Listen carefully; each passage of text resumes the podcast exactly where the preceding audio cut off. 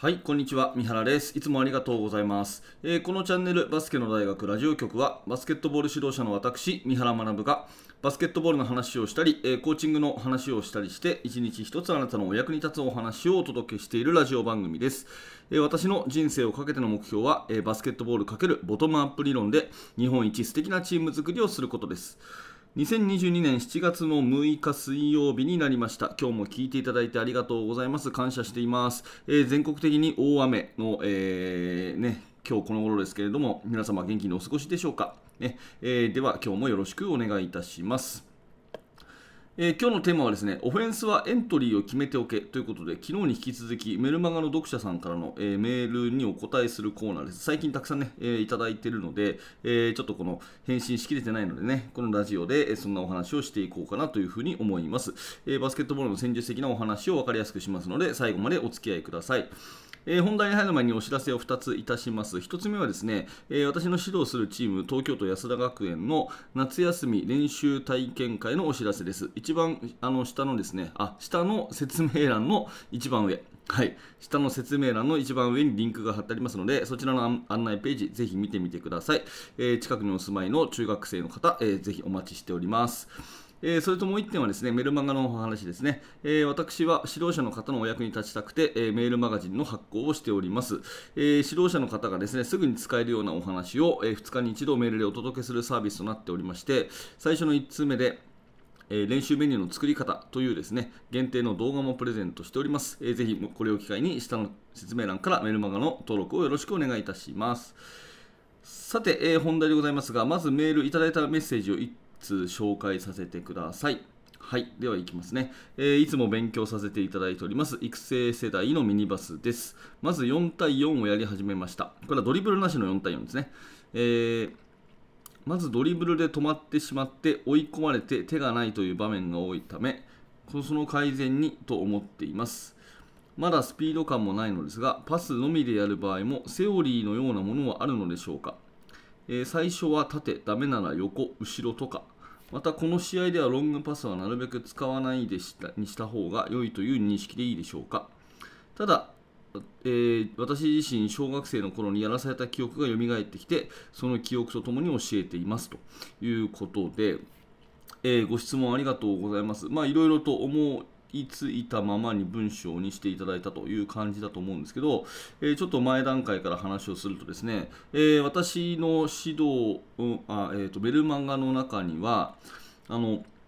ボールマンだけが大事ではなくてオフボールが大事ですよっていうそんな話があるんですね。うん、まあそもそも人生ってオフが大事ですよねっていう話もちょっと入ってるんだけれども要するにボールマンではなくオフボール。ね、えーそれから練習の日じゃなくてオフの日。ね。コート上じゃなくてオフ・ザ・コート。ね、えー人生何でもこうオフのところがすごい重要じゃないですか。オンのところを頑張る人はいるんだけれどもオフのところを丁寧に生きていくってことがいろんな意味でいい生き方じゃないかなっていうことでそんな話がね、えーメルマガの中にあったりしてでその中で、まあ、バスケット的にもオフ・ザ・ボールっていうのはすごい大事だよねっていう話をしていてですね、えーそういった意味でドリブルをしないドリブルなしの5対5とかそういうのをやるのが私はすごくね今までの指導者経験の中でたくさんやってきたし、え効果を実感しているのであなたのチームでもドリブルなしの5対5やってみてくださいと。もしやったらその感想を送ってくださいなんていうそういうやり取りの中でいただいたメッセージですね。うん、でミニバスなので、えー5対5ではなくて4対4でやったと。でドリブルなしでやっているので、えーまあ、よく試合中にドリブルして止まっちゃって追い込まれて、えーっていうようなことが多いから、まあ、その改善になればと思って練習を指導しているということですよね。でその時にいただいた質問としては、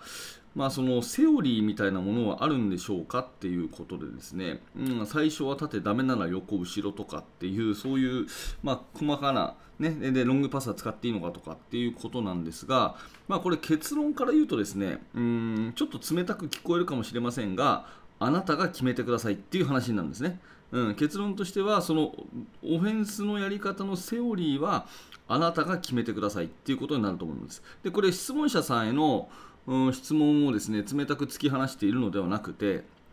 うん、結局そのやり方っていうのはね、えー、まあ、オフェンスに限らずですけど無限にあるわけですよね無限にあるんですねでその中で何がいいかっていう正解は全くないということになるんです、えー、まあ、例えばですね、まあ、これを聞いていただいているあなただったらバスケットの知識がね、えー、あるのかなというふうに思いますので、えー、話をしますが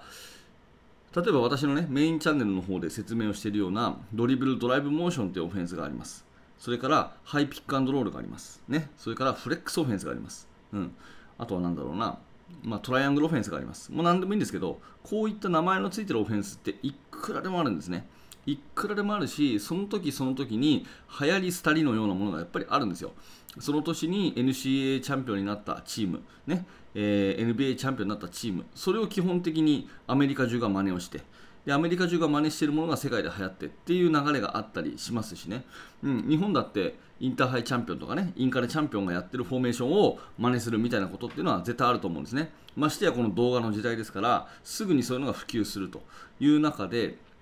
どうしても私たちの指導者としては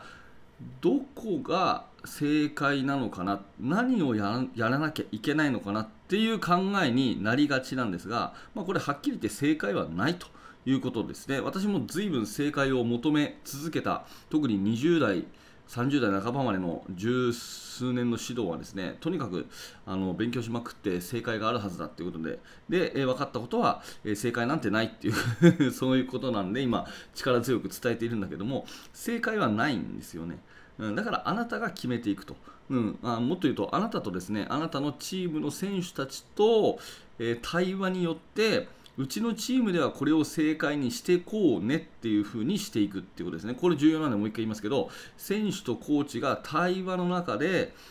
私たちのチームではこれを正解という風にしようねっていう風に決めることがすごい大事だと思います。はい、まずこれがね、えー、今日の一番重要ですね。だから最初に縦パスしてください。ダメなら横とかね、えロングパスを使ってください、使わないでくださいとかっていうのは、もう私が、えお話しすることではないと。その選手のね、現状とか、あと指導者の方の好みとか、えその地域のね、なんかいろいろなこの戦術的ななんていうんですかね、流れとか、いろいろいろいろあると思うので、そういうのを全部鑑みて、あなたが決めてくださいと。ね、選手との対話の中で、えー、このチームではこれを正解にしましょうねっていうものを作っていく。もっと言うと、それを作るのが練習っていうんじゃないかなというふうに思います。でね、もう一個具体的な話をしておくと、まあ、今日のタイトルの回収になるんですけど、オフェンスとしてはですね、何にも決めないが一番難しいです。うん、自由にやれっていうのが一番不自由なわけですね。何のこう補助線も引いてないところに真っ白な紙にですね自由に書けって言われたら難しいじゃないですか、うん、それと一緒で、えー、逆にこう塗り絵になってればねあのやりやすいですよね、うん、そういうことでですねある程度補助線が必要で交通整理が必要だったりするのがオフェンス指導だと思うんですがじゃあそれをね事細かに決めた方がいいかっていうとそうじゃないですね。自由にやれっていうとくの真っ白いキャンパスに絵を描くのは難しいけれどもかといって指定しすぎるとそれもそれで難しいと、うん、あのなんか選手が考える余地がないからね、うん、これ右って言ったら右行けと。左って言ったら左。ああそうじゃない。左行け。右行け。っていう風な感じになっちゃうとこれはなかなか難しいしもっと言うとディフェンスがですね読みやすいんで試合で威力を発揮しないんですね。でそこで、えーと、私のおすすめのパターンとしてはエントリーだけはちゃんと決めとくと。うん、でエントリーのズレを作ってからはフリーランスで攻めるっていうのが、まあ、小学生でも中学生でもそういう育成年代の子には一番いいのかなと。いうふうに思います。上のレベルでいくとね、えー、1から10まで全部決まってるフォーメーションをいくつも持ってていいと思うんですけど、なかなかそれ再現が難しいのであれば、えー、1から10で例えるとですね、1から2とか3ぐらいまでこういうふうに決めとこうというところまで決めといて、そこのズレをどうつくかはもう、あのー、感覚に任せるっていうふうにしたらいいんかなと思います。まあ、例えばですけど、必ずハイポストフラッシュしてね、そこにボールをつなぐところから始めましょうとか、うん。えー、まあ、オフボールのダウンスクリーンから始めましょうとかですね、まあ、何らか、あの動きは何でもいいんですけどもそういった、えーと、最初の導入オフェンスのパスの回数でいうと1回目2回目ぐらいのパス。までをきちっと決めとくっていう風にすると比較的スムーズ難しすぎないし細かすぎなくていいのかなっていうのは思います。まあ、この辺の話はね、ちょっと深いところなので、えー、まあ、また別の機会に話してもいいかなって今喋りながら思いました。うん、それこそあれだな、あのメインチャンネルの方で戦術講座としてね、やってもいいかなと思いますけど、まあ、とにもかくにもですね、えー、まとめますと、オフェンスの指導とかっていうのは、まあ、そもそも正解がないと。ね、で選手との対話の中でうちのチームではこれを正解にしましょうっていうふうに決めるっていうことが大事、うん、で具体的なヒントとしてはオフェンスに関して言うと細かすぎるのも決めなさすぎるのもダメなのでエントリーを決めていくっていう風にするのがおすすめですよというお話になります、えー、何らかあなたの参考になれば嬉しいです、えー、ご質問ありがとうございました、えー、どうぞよろしくお願いいたします。はい、ありがとうございました。ということで、えー、今日はこういったテーマでお話をしましたが、このバスケの大学は毎日放送しております。えー、今日のが面白かった、興味が持てたという方は、ぜひチャンネル登録を押しておいてください。えー、過去の放送も含めて、えこの放送があなたの手元に届きやすくなります。またぜひ明日の放送でお会いしましょう。